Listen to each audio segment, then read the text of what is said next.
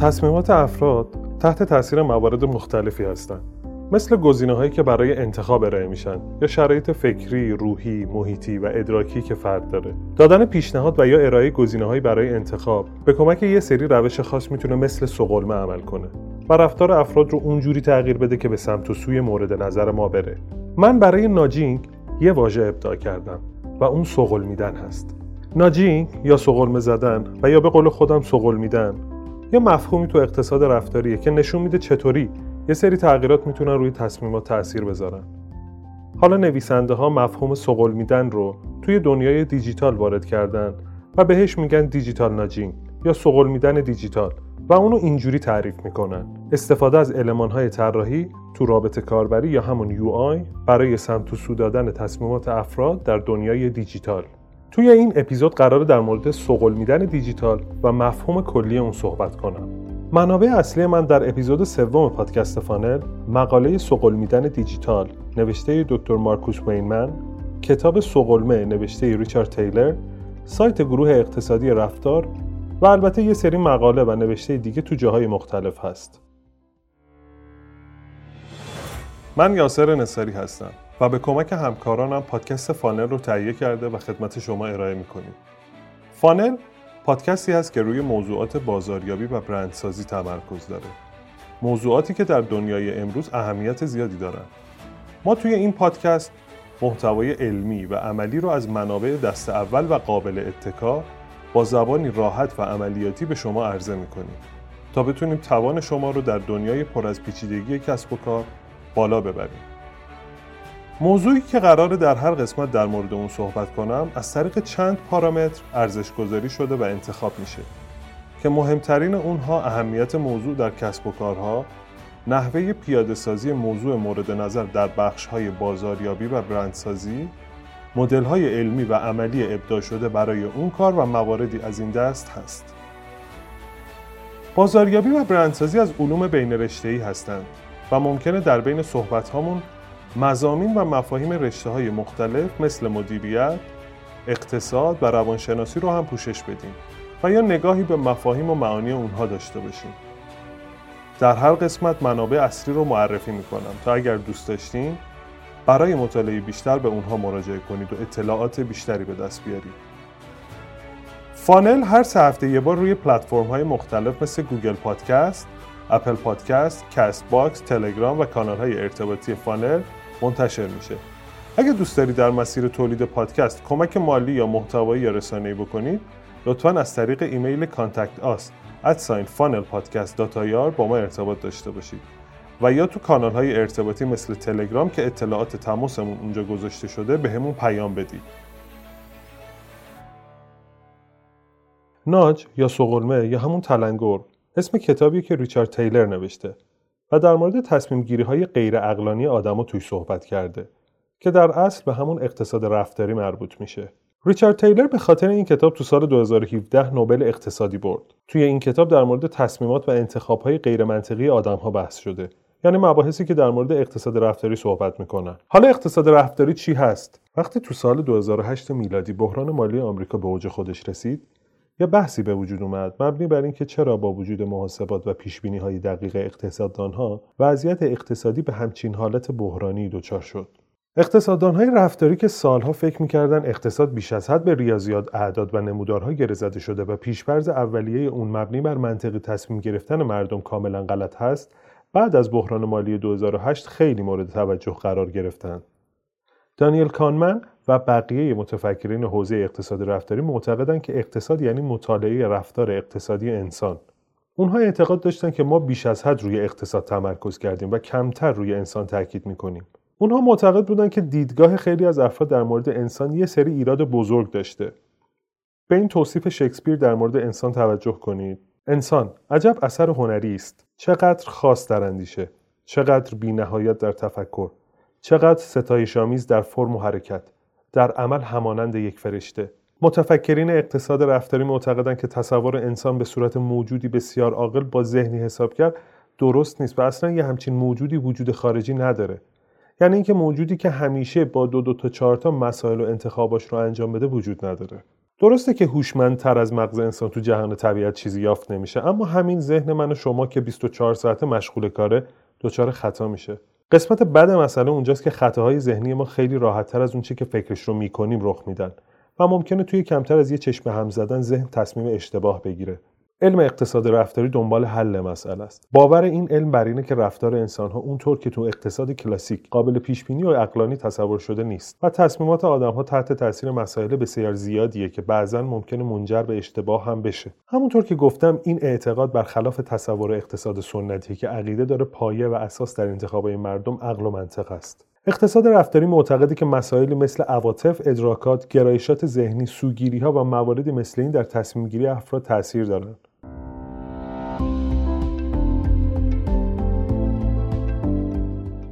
ناجینگ که همون سقل میدن عموما یعنی تشویق با ملایمت و آرام فرد یا افراد برای انجام کار یا یک سری کار.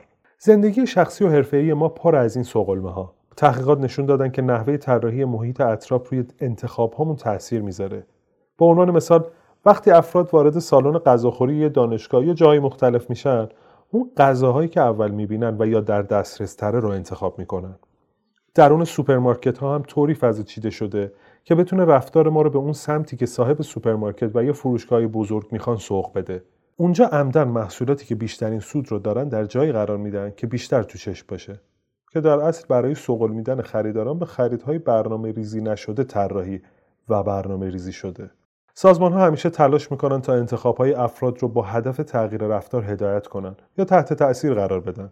مثلا خیلی از سازمان های دولتی در تلاشن تا مردم رو تشویق کنن که حس مسئولیت پذیری اجتماعی رو در اونها بالا ببرن. اونها معمولا این کار رو با اجرای یک سری کمپین انجام میدن. مثل کمپین هایی که برای کاهش تولید زباله و یا کاهش مصرف برق تو دوره های متعدد برگزار شده و میشه. نمونه خیلی بارزش تو کشورمون کمپین بابا برقی بود که هدفش کاهش مصرف برق بود و یا آقای ایمنی شرکت گاز. سوقل میدن مفهومی هست که مبتنی بر بینش اقتصاد رفتاریه و با تغییر دادن محیط دنبال اینه که یک سری تغییر رفتارها رو رقم بزنه. سقلمه یک مداخله ساده تو معماری انتخاب فرده که روی یک سری فاکتورهای روانی فرد اثر می‌گذاره. چیزی که سقلمه رو از بقیه اشکال مداخلات متمایز می‌کنه اینه که سقلمه ها جوری طراحی میشن که آزادی فرد در انتخاب رو تحت شعا قرار ندن. حتما از دستگاه ATM یا همون خودپردازها پول گرفتید. معمولا این دستگاه برای اینکه کاغذ کمتری استفاده بشه بعد از گرفتن پول یه پیامی میدن که آیا برگه رسید می‌خواید یا نه. قبلترها اینو نمی‌پرسید. اما با زیاد شدن استفاده از دستگاه خودپرداز و با هدف کاهش هزینه و البته آسیب کمتر به محیط زیست این سوال پرسیده میشه و دو گزینه بله یا خیر نمایش داده میشه. طبق استاندارد پذیرفته شده معمولا گزینه بله در سمت راست قرار داره و گزینه خیر در سمت چپ. به همین خاطر استفاده کننده ها اکثرا دکمه گزینه بله که سمت راست قرار داره رو فشار میدن که ممکنه این تصمیم تا حد زیادی از روی عادت باشه و البته غیر ارادی. یادمه که چند سال پیش بانک سامان با یه ابتکار عمل و یا همون سوقلمه مصرف کاغذ رسید رو خیلی پایین آورد. خودپردازهای سامان جای گزینه ها رو عوض کردن و گزینه خیر رو گذاشتن سمت راست و گزینه بله رو گذاشتن سمت چپ. اونا با این کار هیچ انتخابی رو از شما نگرفتن.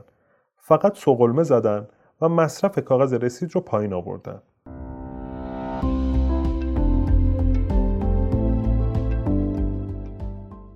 نفوذ رو به رشد فناوری دیجیتال تو همه عرصه های زندگی وضعیتی رو به وجود آورده که باعث شده اکثر تصمیمات در محیط های دیجیتال گرفته بشن و یا حداقل تحت تاثیر اون باشن. وقتی که یک رابط کاربری رو طراحی می‌کنیم در واقع داریم یک محیط دیجیتال برای انتخاب ایجاد می‌کنیم. حتما می‌دونیم که رابط کاربری توی وبسایت ها و یا اپلیکیشن ها و یا پلتفرم ها همون صفحه ای هست که می‌بینیم و از طریق اون با سامانه رابطه داریم. خب وقتی داریم اون پایگاه اطلاعاتی یا سایت رو طراحی می‌کنیم سعی می‌کنیم طراحی و چیدمانمون طوری باشه که کاربر رو به سمتی سوق بده که بتونه هدف اصلی مورد نظر ما رو تأمین کنه. با این اوصاف طراحی این سیستم ها همیشه کاربران رو به سمت یک رفتار خاص سوق میده که ما اون رو سقل میدن دیجیتال میگیم. سقل میدن دیجیتال تو خیلی جاها برای مقاصد بازاریابی مورد استفاده قرار می‌گیره. یه مثال تو این حوزه سایت نتبرگ هست. یکی از تکنیک های مورد استفاده تو نت‌برگ برای بالا بردن خرید اینه که روی هر پیشنهاد تخفیفی نوشته شده چند نفر اون تخفیف رو تا حالا خریدن. با این مسئله نورون های آینه شما تحریکتون می‌کنه تا شما هم اون تخفیف رو بخرید. این میشه یه نمونه از سقلمه‌ی دیجیتال. پژوهش هایی که در رابطه با ارتباط انسان با کامپیوتر انجام شده تعامل بین کاربران و مصنوعات و ابزارهای دیجیتال مثل سایت، اپلیکیشن و تجهیزات کامپیوتری رو تسهیل کرده. طراحی رابط کاربری دنبال بیشینه کردن کاربرد پذیری و بهبود تجربه کاربری هست. UI یا user interface به معنی رابط کاربری هست. رابط کاربری اصولا رو ظاهر امر چگونگی صفحه بندی سایت یا اپلیکیشن و نحوه ارائه محصول تمرکز داره. در حقیقت UI ظاهر یه سیستم نرم افزاریه که کاربر به شکل مستقیم با اون ارتباط داره. UX یا User Experience به معنی تجربه کاربریه که معمولا شامل رفتارها، احساسات و نگرش های کاربر درباره تجربه استفاده از یه نرم افزاره. طراحان UX تمام تلاش خودشون رو می‌کنن تا بهترین روند در آشنایی و استفاده یک کاربر با یک محصول رو در پیش بگیرن. اهمیت این موضوع به قدری بالاست که اگر طرح و برنامه شما تجربه و حس خوبی رو به کاربر منتقل نکنه، کاربر دیگه از محصول شما استفاده نمی‌کنه. طراحان UI و UX با ترکیب تکنیک های اقتصاد رفتاری، سوگیری ها و درک خواسته های زینفعان، تجربه کاربری و رابط کاربری رو طراحی می‌کنن تا بتونن همه رو به خواسته هاشون برسونن. منظورمون از زینفعان هم همه ابعاد سازمان مثل مشتریان خود شرکت سهامداران کارکنان و موارد این چنینی هست یادمون باشه که در طراحی سایت اپلیکیشن و یا نرم افزار افراد و تیم‌های مختلفی درگیر هستند که شامل تیم محصول، تیم فنی، تیم بازاریابی و فروش و تیم تحقیق و توسعه میشن که در نهایت محصول رو تولید می‌کنن. البته در سازمان های مختلف ممکنه ترکیب این تیم ها و افراد درگیر تو فرایند طراحی متفاوت باشه. اما معمولا کلیات به همین شکلی بود که گفتم. شبکه های اجتماعی جایی هستند که مخاطبین و یا بازار هدف می‌تونن به راحتی با برندها و سازمان ها در ارتباط باشن و نظراتشون رو به گوش شرکت ها برسونن. معمولا افراد این کار رو با نوشتن کامنت تو صفحات برند ها انجام میدن و بازخورد و نظراتشون رو در مورد خدمات محصولات و یا حس کلی که در مورد فعالیت های برند دارن به اشتراک می‌گذارن. واسه همینم بررسی کامنت ها اهمیت بالایی داره. نوین هاب اسپانسر اپیزود سوم فانل به شما امکان مدیریت کامنت ها رو توی داشبورد حرفه‌ای ارائه میده. یکی از ویژگی های نوین ها داشتن قابلیت تگ کردن و یا برچسب گذاری هست که به شما کمک می‌کنه تا بتونید اونا رو برای بررسی مجدد و یا دستبندی کامنت ها استفاده کنید و یا در نهایت ازشون خروجی بگیرید.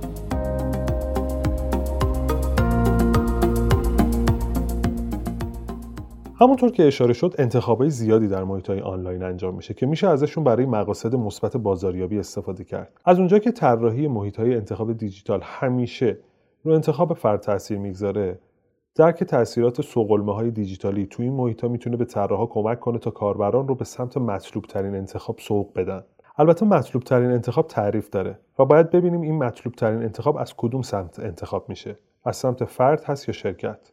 تو اپلیکیشن پرداخت سکوئر گزینه تیپینگ همون دادن انعام به صورت پیشبرز فعاله و مردم اگر نخوانش باید خودشون اونو غیر فعال کنن. استفاده از این ترفند ساده یعنی همون فعال بودن پیشورزی گزینه انعام دادن باعث افزایش انعام دادن شده. مخصوصا تو جایی که انعام دادن مرسوم نبوده. این مطلوبیت رو از سمت شرکت بالا برده. یا گزینه عجله دارم تو اپلیکیشن اسنپ وقتی که دارید درخواست خود رو می‌دید مطلوبیت رو به صورت چند طرفه بالا می‌بره. شما با درخواست خودرو تو اسنپ با گزینه عجله دارم روبرو میشید.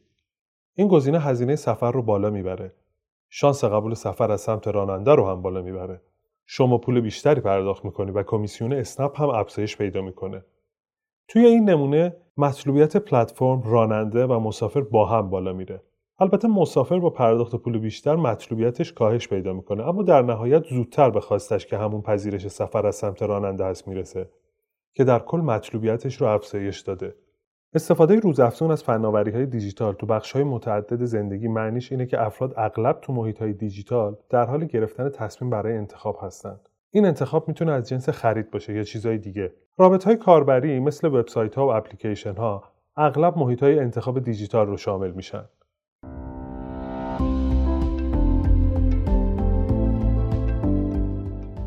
سوقل میدن دیجیتال برای استفاده به عنوان ابزاری توی بازاریابی یک فرایند داره که برای پیاده سازی باید طبق اون جلو رفت. این فرایند چهار مرحله داره که در ادامه این چهار مرحله رو با هم بررسی می‌کنیم. مرحله اول تعریف هدف دیجیتاله. چون رفتار افراد تحت تاثیر شرایط و context قرار می‌گیره باید در ابتدا شرایط و اهداف نهایی شناسایی بشن منظورم اینه که باید هدف از طراحی و در نهایت چیزی که قراره به دست بیاریم رو مشخص کنیم به عنوان مثال هدف پلتفرم های رتبه بندی و یا همون rating استخراج رتبه بندی های واقع گرایانه از تجارب مصرف کننده هاست. مثل Foursquare و یا Yelp. اگر بخوام یه نمونه ایرانی هم نام ببرم می‌تونم به جابگای اشاره کنم که متاسفانه به دلایلی بسته شد. این سایت کار رتبه بندی شرکت های ایرانی از بعد منابع انسانی توسط آدما و افرادی که تو شرکت ها کار می‌کردن انجام می‌داد.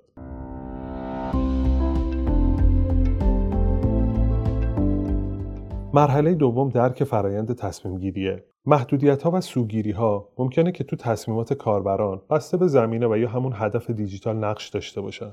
مثلا باید بدونیم که وقتی کار رتبه بندی توسط یه سری کاربر انجام میشه کاربرهای دیگه با دیدن اون رتبه بندی ها سوگیری پیدا می‌کنن و نظرات دیگران مثل قلاب تو ذهنشون به صورت ناخودآگاه اثر می‌کنه. به همین خاطر ممکنه نظری بدن که تحت تاثیر نظر دیگران قرار گرفته شده باشه واسه همین مسئله طراحان باید به این مسائل و در کل به فرایند تصمیم گیری فرد برای خرید و یا هر امر دیگه توجه داشته باشند تا بتونن رفتار فرد در تصمیم گیری رو بفهمن و در نهایت هدفشون رو دریابن.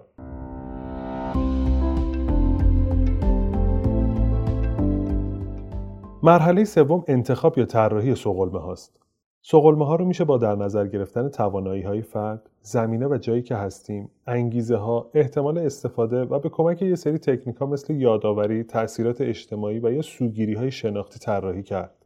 البته نباید فراموش کنیم که ما این کارها رو برای بالا بردن مطلوبیت افراد انجام میدیم نه اینکه بخوایم حق انتخاب اونها رو ازشون بگیریم و یه چیزی رو بهشون بدیم که دوست ندارن. ما باید دنبال افزایش مطلوبیت برای همه زینفان باشیم وگرنه جایی توی بازی تجارت سالم نخواهیم داشت عوض کردن جای دکمه ها مثل کاری که بانک سامان کرده بود و یا نمایش تعداد خریدها توی نتبرگ از همین نمونه هاست که قبلا بهش اشاره کردم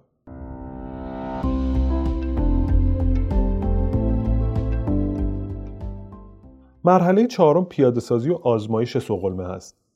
تو محیط های دیجیتال پیاده سازی سقلمه می‌تونه با هزینه نسبتا پایین انجام بشه. چون طراحان سیستم و تیم فنی به راحتی می‌تونن طراحی رابط کاربری رو تغییر بدن. ما تو محیط های دیجیتال امکان تولید آسون طرحهای جایگزین رو داریم. واسه همین می‌تونیم اثر طرحهای متعدد رو با تلاش نسبتا کمی مورد مطالعه قرار بدیم. ما تو محیط آنلاین با استفاده از ابزارهای متعددی مثل Hotjar یا Crazy Egg و یا Google Analytics می‌تونیم رفتارهای کاربران رو در مواجهه با سقلمه های دیجیتال رو ببینیم و اونها رو بررسی کنیم. این کار کمکمون می‌کنه تا اثر بخشی سقلمه ها رو درک کنیم، اونها رو اصلاح کنیم یا تغییر بدیم و در نهایت بهینهشون کنیم تا اثر بخششون بالا بره و این چرخه ادامه داره. یادمون باشه سقل میدن دیجیتال از مفاهیم جدیده و هنوز تحقیقات زیادی باید روش انجام بشه تا بتونه مکانیزم های اثر بخشی خودش رو بیش از پیش توسعه بده و در خدمت بازاریابی سازمان ها قرار بگیره.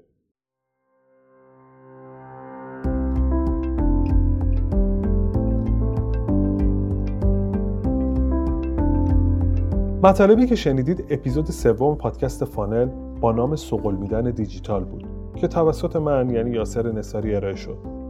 ممنون که همراهمون بودید. نظرات خودتون رو در مورد این اپیزود با همون به اشتراک بگذارید. نظر شما مهمه و می‌تونه توی مسیر حرکتی فانل تاثیر بگذاره.